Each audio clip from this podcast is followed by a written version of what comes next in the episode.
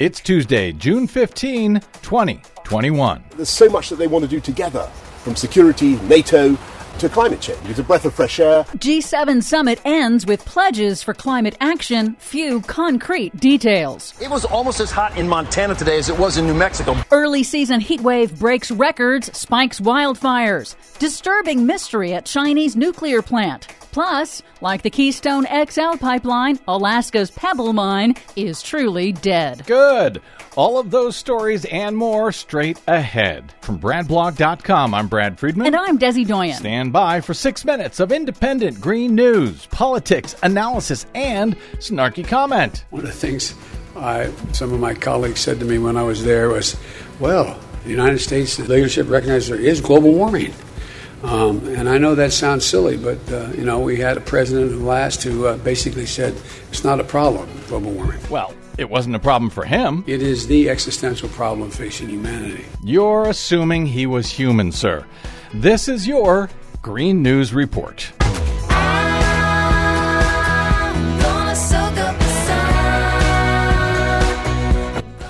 Okay, Desi Doyen, it was the first G7 meeting for our new president. That means things get back to normal. That means mm, not enough happens, but in a friendly way.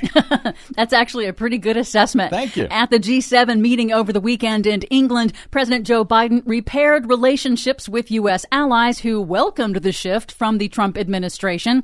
On climate change, the world's seven largest economies, not including China, agreed to some new goals and actions, but it was less than environmental groups hoped for. The leaders agreed to phase out the burning of coal for electricity, but did not set a firm date for doing so. They did commit to stop international financing for coal projects by the end of this year. Good. Except for projects that use emerging expensive carbon capture and storage technology to cut mm. their emissions. Okay. G7 leaders pledged to conserve or protect at least 30% of their lands and oceans by 2030. And in a first, all seven nations promised to cut their emissions in half by 2030. The first time that the major industrialized countries that are most responsible for historical emissions collectively committed to doing so. Cool. Now let's see them do it. Environmental groups criticized the lack of concrete details and the failure to finally deliver on a pledge to mobilize $100 billion a year for a green climate fund to help developing countries shift to clean energy and adapt to the intensifying catastrophes caused by climate change that they did not themselves cause. Climate scientist Dr. Michael Mann on CNN International explained why this is critical to meet Paris Agreement climate goals. The devil is in the details because in order to help you know, de- the developing world leapfrog past the fossil fuel stage, we need to make it easy for them to do that. We need to provide them the resources so that they can meet the needs of their people while not engaging in behavior that continues to damage our environment.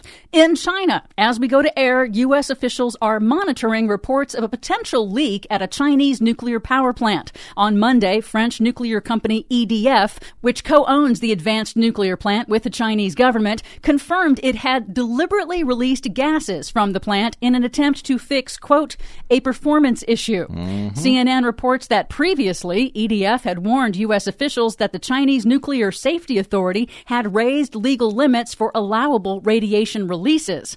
U.S. officials reportedly do not think the leak is at a crisis level, but they continue to monitor it closely. Oh, I'm sure it'll be fine. Here in the U.S., 43 million Americans are under an extreme heat advisory in the West. Sizzling temperatures 15 to 30 degrees above normal in some areas are breaking new records and further drying out already desiccated vegetation and soils. Evacuations are underway due to intense wildfires spreading in parts of Utah, California, and Arizona. The city of Phoenix, Arizona is set to hit 116 degrees Fahrenheit this week. The city has never before reached that temperature this early in the calendar year. I'm sure it'll all be fine. And the hottest months of summer are still to come. And this is all on top of the most widespread drought in 20 years. According to the federal U.S. Drought Monitor, nearly 30% of the West is in exceptional drought, the highest category. The previous record was just 11%.